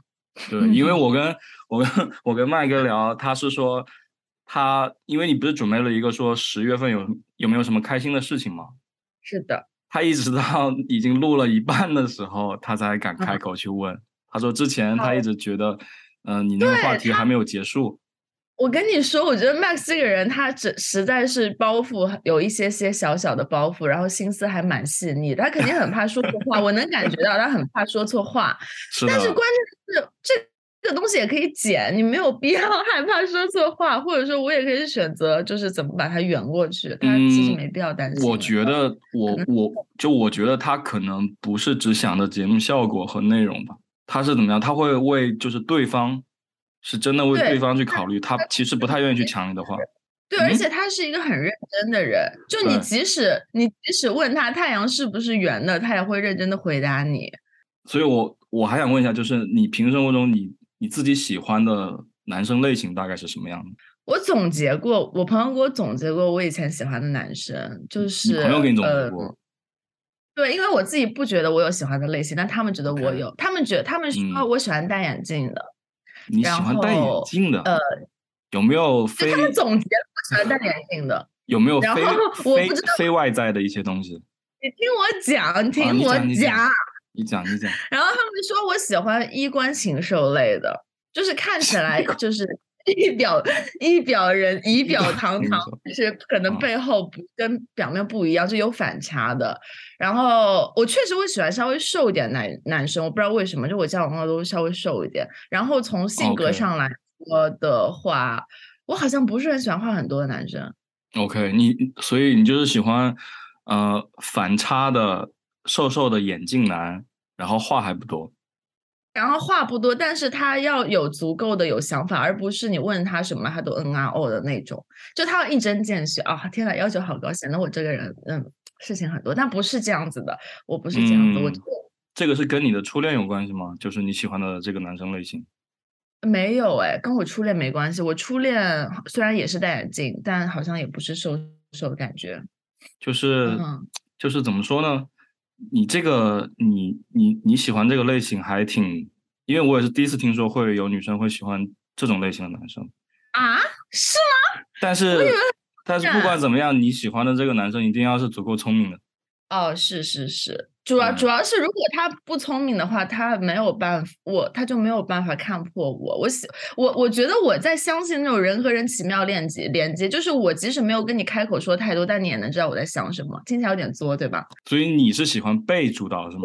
我只我是喜欢被掌控、被主导的人。那与此同时，我又事情很多。就我蛮难。我觉得你也挺有主见的。是，但但是我又很喜欢那种冥冥之中被参透的感觉。哎呀，好难讲。说说到这个就就话太长了，就这样吧。下一个问题。我明白。下一个问题。没有，我没有什么问题要问了。我感觉我基本上想要想要问到的东西就是就是这样一些了。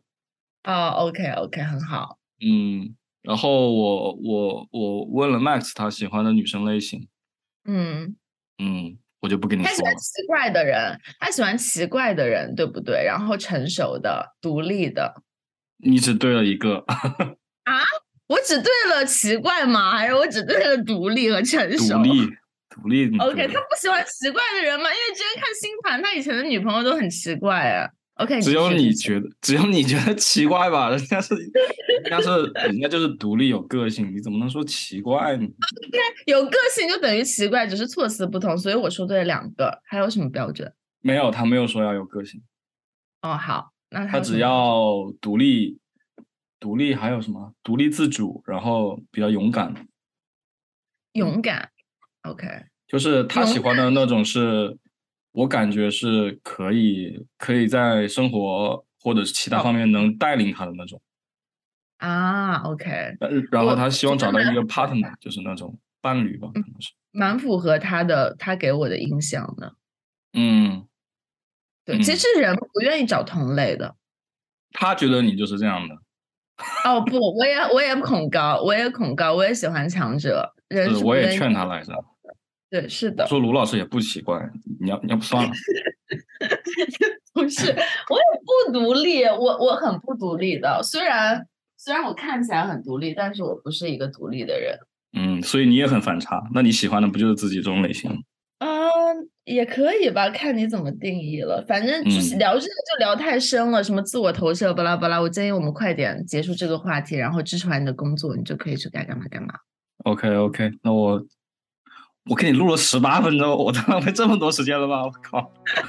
我结束了，我结束了，我结束录制了。好好好的，以上就是本期线上交友的全部内容了，谢谢大家的收听。新一期的节目正在制作当中，预计会在两到三周之内上线，请各位听课到时候多来捧场，谢谢大家。